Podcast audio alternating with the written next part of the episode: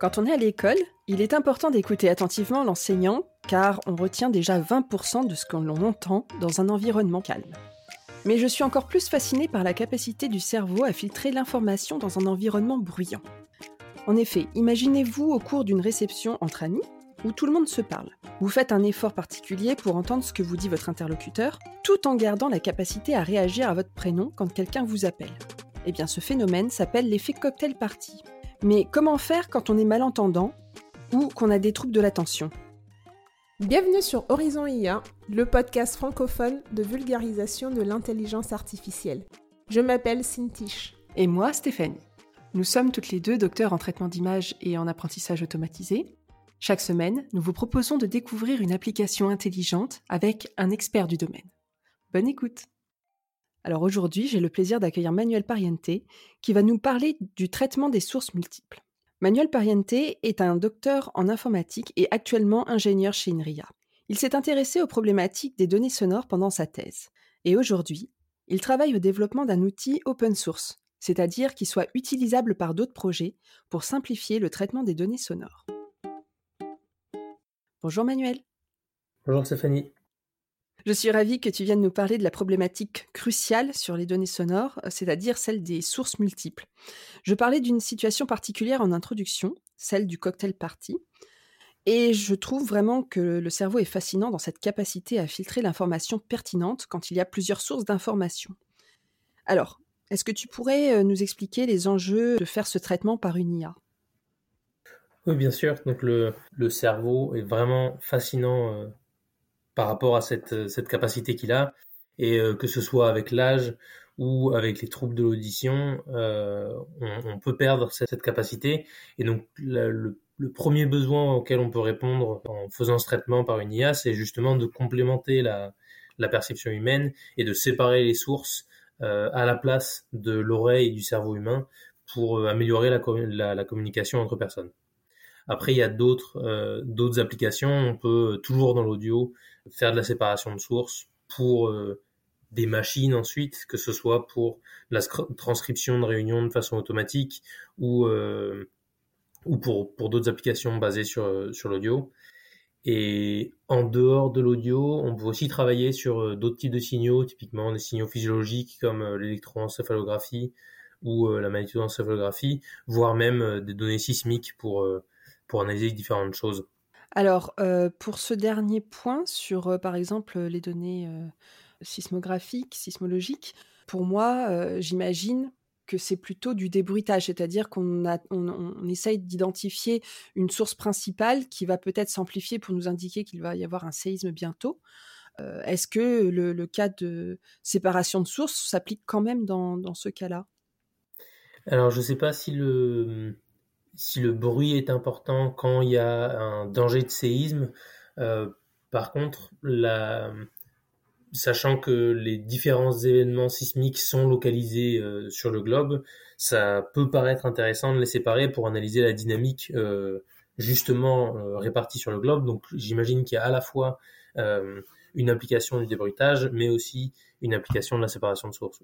Comme l'électroencéphalogramme, du coup, quand il y a plusieurs ondes, en fait en effet, dans le G, c'est absolument euh, applicable étant donné qu'il y a différentes zones, du cerveau qui émettent euh, différents signaux. Euh, on est souvent intéressé par les séparer et les séparer aussi dans l'espace.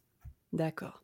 Alors, je te propose qu'on revienne plutôt au cas de transcription automatique d'une conversation. mettons qu'aujourd'hui on veuille transcrire le podcast par écrit. En ce qui me concerne, j'utilise l'outil Zencaster qui enregistre ta voix et la mienne sur des pistes séparées. Et en plus, on a la particularité euh, d'être chacun chez nous, donc il n'y a pas d'interférence. Euh, donc je pense que, voilà, dans ce cadre-là, il n'y a pas de séparation de sources. Mais par contre, dans une émission de radio où on imagine bien que tous les intervenants sont dans la même pièce et que chacun a son propre micro, il va y avoir peut-être des bribes de voix qui vont être captées par un micro autre que celui euh, de l'intervenant. Comment est-ce que tu gères le cas où deux personnes parlent en même temps, euh, comme dans les débats politiques? Donc, en effet, euh, avec l'outil Zencaster, on n'a pas d'intérêt de faire de la séparation de sources parce qu'on a les pistes séparées. Et si on avait, par exemple, un débat politique, on peut distinguer deux, deux grands types d'approches. Il y aurait l'approche qu'on appelle monocanal, où on a un seul micro qui capte tous les sons. Et dans ce cas-là, il va vraiment falloir faire une séparation uniquement basée sur le signal. Ou on peut avoir une personne, un, micro par personne, pardon, et le, signal du micro entre guillemets concurrent va pouvoir être utilisé pour filtrer et améliorer le signal de la personne qui est en train de parler. Et si les deux personnes parlent en même temps, on va pouvoir faire euh, entre guillemets de la triangulation pour éliminer euh, chaque personne et avoir des pistes claires comme sur Zencaster. Est-ce que la position des micros euh, peut influencer le traitement du signal multisource? Absolument. Donc on peut avoir ce qu'on appelle des, antennes de micros ad hoc où on ne connaît pas la position des micros et on ne peut pas utiliser la géométrie de l'antenne, mais il y a aussi des antennes à géométrie fixe, ce qu'on va trouver dans Alexa par exemple, ou euh, même sur les ordinateurs. Et là, la géométrie va pouvoir être utilisée pour euh, localiser le son et euh, séparer ou rehausser à partir de ça. D'accord. Et est-ce qu'il est faisable de séparer plus de deux sources? C'est-à-dire que s'il y avait plus de deux personnes qui étaient en train de se parler en même temps, est-ce que l'algorithme est quand même capable de bien séparer les voix? Absolument. Donc ça, ça demande un entraînement différent euh, où on va souvent spécifier le nombre maximum de sources qu'on va vouloir euh, séparer, mais euh, faire de la séparation entre 3, 4, voire 5 sources, c'est envisageable. Et le, plus on a de micros, le plus ce sera faisable, mais même avec un seul micro, c'est envisageable, oui. Est-ce qu'il faut pour cela être capable d'identifier la voix de, chacun et faire de la reconnaissance de locuteur Être capable d'identifier en fait le timbre de voix d'une personne particulière? Non, pas forcément. C'est possible de faire ça de façon entre guillemets aveugle. Après, ça a forcément un, intérêt. Et si on a appris l'identité du locuteur à l'avance, on va pouvoir améliorer les performances de séparation. Mais c'est possible de faire ça de façon aveugle.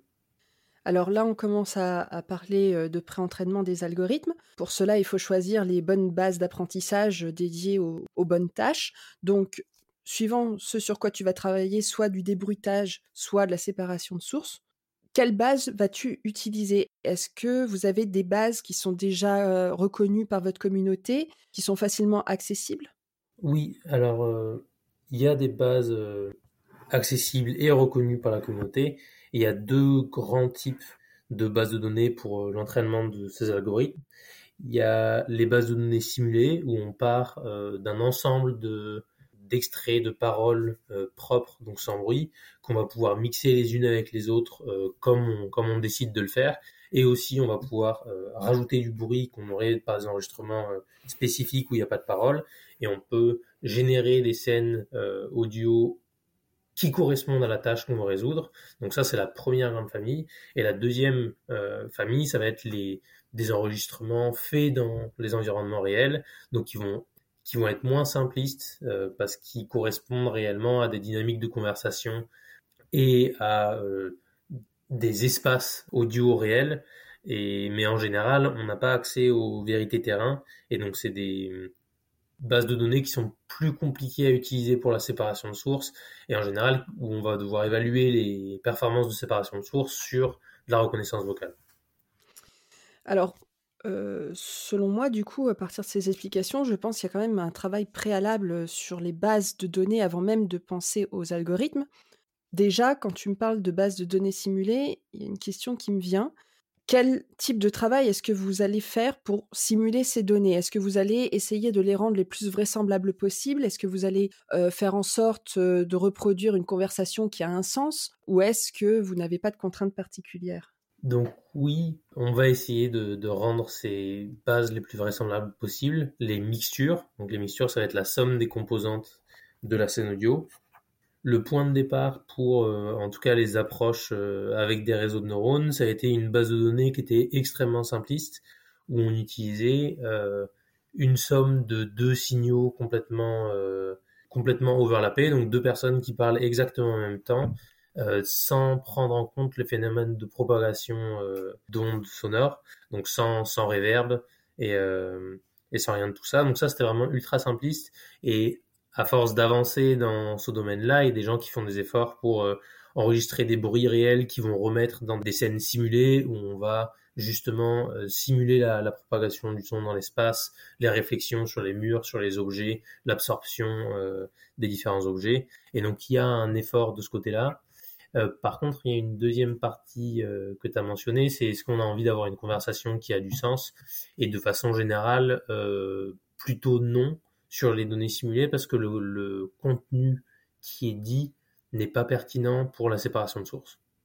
Et en ce qui concerne les enregistrements qui sont déjà acquis dans un environnement réel, qui traduit donc une dynamique de conversation, est-ce que c'est vous-même qui passez du temps à faire une annotation ou bien est-ce qu'elles sont quand même produites avec une, au moins une annotation sommaire de séparation de voix?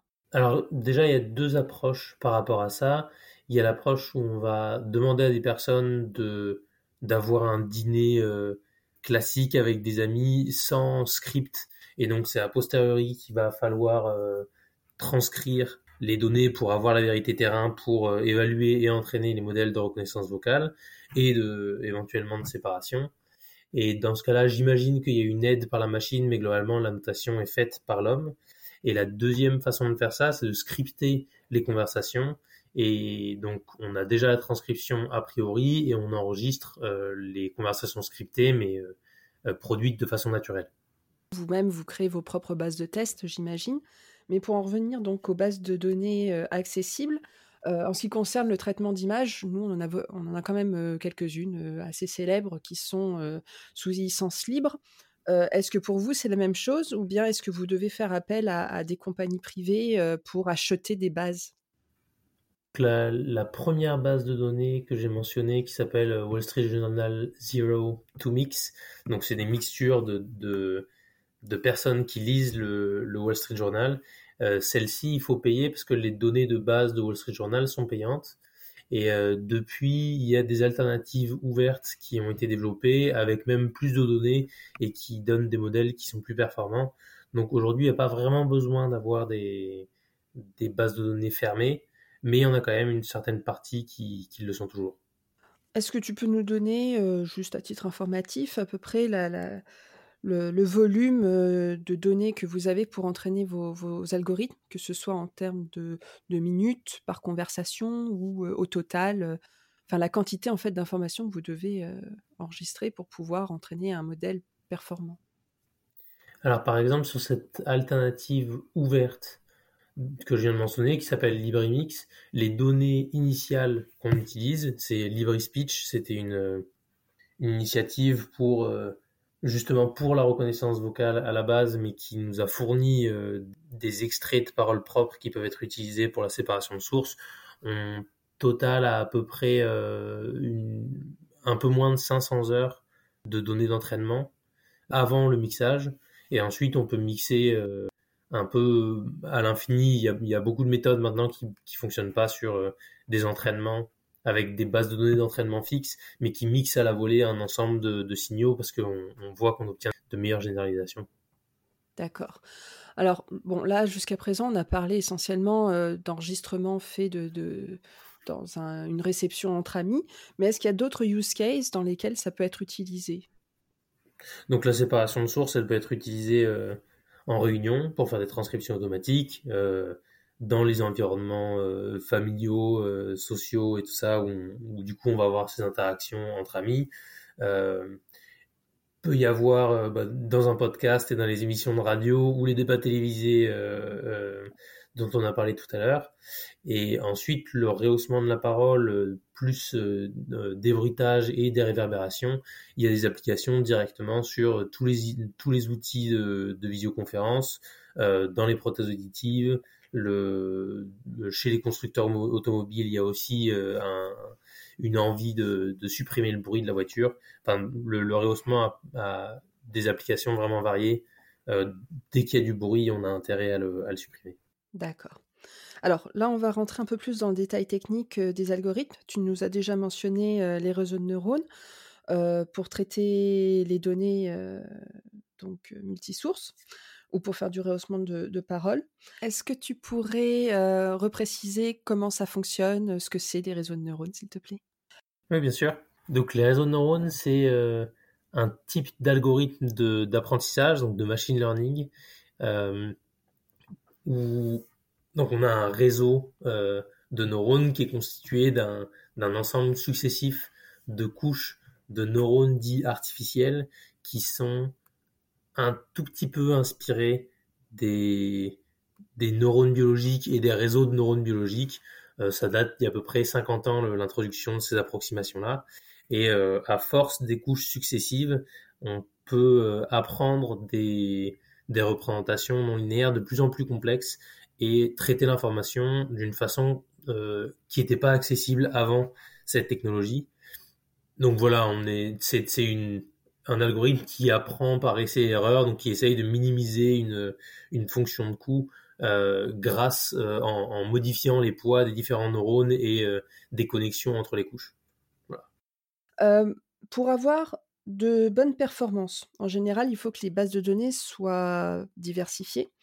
Dans ce contexte particulier, est-ce qu'il est préférable d'avoir des réseaux de neurones qui sont spécifiés à chaque cas d'usage? Donc, par exemple, le cas d'usage de la conversation entre amis, le cas d'usage de, des, personnes qui sont à la radio pour faire de la transcription, le cas d'usage du rehaussement de la parole pour les constructeurs de voitures, ou bien est-ce qu'il est préférable de tout euh, mixer parce que finalement, il y a peut-être certains cas qui sont sous-représentés et qui pourraient bénéficier donc de l'apprentissage des différents contextes. Donc dans ta question, il y a un élément clé, c'est certains environnements qui seraient sous-représentés. Et donc c'est en effet dans ce cas-là qu'on aurait intérêt à faire euh, un réseau général, mais qui aurait vu tellement de données et d'environnements qui généralisent correctement à l'environnement dans lequel on veut euh, l'appliquer. Mais de façon générale, si on veut faire un réseau, que ce soit de séparation de sources ou de rehaussement de la parole, dans une situation spécifique et qu'on a assez de données pour entraîner ce modèle-là, on a tout intérêt à passer sur un modèle euh, spécialisé. Justement, pour répondre à, des besoins particuliers qui ne sont peut-être pas euh, représentés dans tes bases d'apprentissage, est-ce que le fait de développer un code open source, justement, répond à ce besoin? Est-ce que des personnes vont spontanément venir utiliser ton outil et l'adapter à leurs données? Absolument. Donc ça, c'est un des grands buts de faire du code open source. Ça va être de, mutualiser les efforts sur la, partie réutilisable, donc ça va être le réseau de neurones, et le, les personnes qui veulent réadapter des, réseaux ou réentraîner complètement des réseaux de neurones à leurs tâches spécifiques dans des environnements contrôlés et, euh, et. Ils ont tout intérêt à, à récupérer euh, un, une certaine quantité de données et réentraîner justement à partir de à partir d'un code open qui leur garantit euh, une qualité d'implémentation et des, des juste le fait que ce soit correct et euh, en accord avec l'état de l'art euh, académique. Alors justement, euh, les gens peuvent bénéficier donc de votre code, mais vous finalement, euh, comment est-ce que vous en avez bénéficié? Est-ce que ces utilisateurs reviennent vers vous vous faire des feedbacks? Est-ce qu'ils vous partagent certaines de leurs données pour vous permettre de vous améliorer? Comment ça se passe? Alors, on en bénéficie euh, de plusieurs façons. La première chose à voir, c'est que donc sur Asteroid, le logiciel open source que j'ai co-développé en particulier avec euh, Samuel Cornell et euh, Jonas Hag, on a 45 contributeurs. La plupart de ces contributeurs viennent de l'académique et donc nous, on récupère de notre travail parce qu'aujourd'hui, euh, il y a des personnes qui publient un papier qui sont en général des, enfin, qui peuvent être des améliorations itératives d'une méthode qui a été introduite il y a un an et demi, qui était déjà codée dans l'outil. Et comme ils sont partis de notre outil, ils reviennent pour euh, réintégrer leurs changements et leurs améliorations dans Asteroid. Donc on a pas mal de personnes qui, euh, juste après la soumission d'un papier, reviennent avec tous les éléments qu'ils ont changés et euh, pour euh, ajouter, pour à la fois contribuer au logiciel et rendre un petit peu à la communauté, mais aussi pour donner de la visibilité à, leur, leur approche, parce que étant donné qu'on a, enfin, étant donné le nombre d'utilisateurs qu'on a, réussir à intégrer la méthode, ça donne de la visibilité. Donc ça, c'est une façon d'y gagner, c'est les retours des personnes qui utilisent. Euh, et après, c'est surtout l'idée que dans l'open source, chaque problème doit être résolu qu'une seule fois. Et donc, la communauté en séparation de sources et en rehaussement de la parole peut avancer beaucoup plus vite parce que un doctorant qui arrive, euh, qui connaît pas bien le domaine, qui commence, va pouvoir directement utiliser les outils qui sont à l'état de l'art et pas recoder avec euh, tous les obstacles que ça peut représenter qu'on connaît si on a commencé une thèse dans un domaine où il n'y avait pas de code ouvert. Sur les feedbacks, juste pour, pour ajouter ce point-là, on a donc GitHub.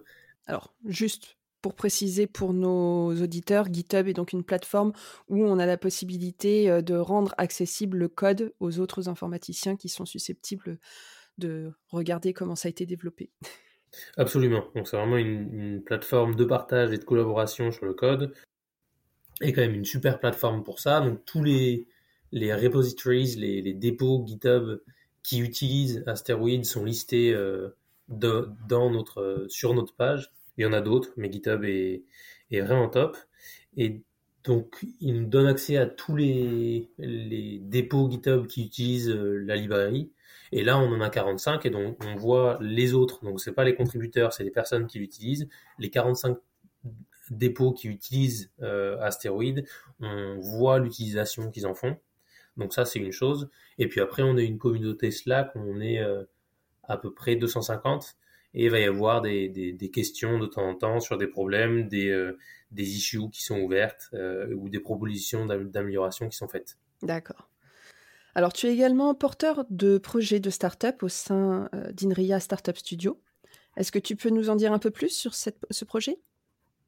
Absolument. Donc, on a, avec mon futur associé, Thibaut Moufle, on, a commencé en septembre euh, un programme d'incubation et le but c'est vraiment de, euh, comme vous l'avez compris, le, le domaine du rehaussement de la parole et de la séparation de sources basé sur les réseaux de neurones euh, a évolué énormément depuis les 5-6 dernières années. Et l'idée, c'est vraiment de pouvoir amener ce gain de performance et, et le, le, confort de vie que ça va pouvoir euh, engendrer, de l'amener jusqu'au patient. Et donc, voilà, d'intégrer ces, algorithmes d'intelligence artificielle dans les prothèses auditives pour permettre euh, aux malentendants de se réintégrer dans des situations sociales et familiales euh, dans lesquelles ils étaient exclus auparavant à cause de leur, de leur trouble auditif. Alors, je me pose une question d'un point de vue pratique. Est-ce qu'il y a des contraintes à respecter pour que ce genre d'algorithme puisse être embarqué dans des petits appareils comme ces protèges auditives. Absolument. Donc le, les réseaux de neurones sont extrêmement gourmands euh, à la fois en données à l'apprentissage mais aussi en, en énergie euh, au moment de l'inférence. Et donc il va y avoir deux types de contraintes. La première c'est qu'il nous faut des architectures causales, donc qui utilisent uniquement les, informations passées et présentes pour rehausser ou séparer, les sources dans le, présent, ce qui n'est pas le cas de la plupart des méthodes qui sont utilisées par exemple pour la transcription de meeting, où on peut utiliser le futur aussi, et ça change les performances et les architectures. Donc ça c'est la première contrainte. Et la deuxième, c'est qu'il faut évidemment des, architectures qui soient optimisées, les plus petites possibles, pouvoir tourner en temps réel et, euh, et avoir une, une autonomie assez longue. Et à ce stade de, ce projet, euh, qu'est-ce qu'on peut vous souhaiter à toi et à ton associé? Qu'on réussisse à, amener ces algorithmes jusqu'aux patients pour répondre à, leurs besoins d'inclusion sociale. C'est vraiment le, de la réussite, quoi. Mais pour les patients. Et si euh, vous êtes vous-même malentendant, que vous avez de la famille malentendante, que euh, vous ayez des ORL ou des autres prothégistes qui seraient intéressés par euh, nous donner leur, avis sur le projet, on est, on est à l'écoute. Bon, on arrive déjà à la dernière question de cet épisode, qui a été la même pour tous les intervenants de la saison 2. Pour toi, quels son, quelle musique ou quelle voix célèbre choisirais-tu pour représenter l'intelligence artificielle? J'ai un peu réfléchi et pour moi, j'ai pas de voix célèbre qui me qui répond directement à la question, mais j'ai le, le stéréotype un petit peu qu'on peut retrouver dans certains films euh, d'une voix que ce soit féminine, féminine ou masculine, mais qui soit très calme, relativement grave et, persuasive dans sa douceur, presque, presque ensorcelante. Et euh, bah, je pense que c'est pas très original, mais, mais c'est ça que j'ai dans la tête. Un peu comme le serpent euh, de Walt Disney, euh, K, dans le livre de la jungle. Ouais, exactement. C'est un peu K, mais un, un peu plus grave encore. Ah, d'accord. Merci Manuel pour le partage de ton expérience sur euh, ce, domaine particulier du traitement des données euh, sonores euh, multisources. Je te souhaite bien sûr une belle réussite dans tes projets avec ton associé. Merci Stéphanie de m'avoir accueilli. Avec plaisir. Vous retrouverez les notes de cet épisode sur notre site à l'adresse suivante www.horizon-ia.com slash saison 2-cocktail party. Si vous aimez ce podcast, abonnez-vous, partagez et commentez sur votre plateforme d'écoute préférée. Pour nous contacter, il suffit d'utiliser le formulaire de l'onglet Contact sur notre site www.horizon-ia.com. Nous nous ferons un plaisir de vous répondre avec Cintiche. En attendant, je vous souhaite une bonne semaine et à jeudi prochain.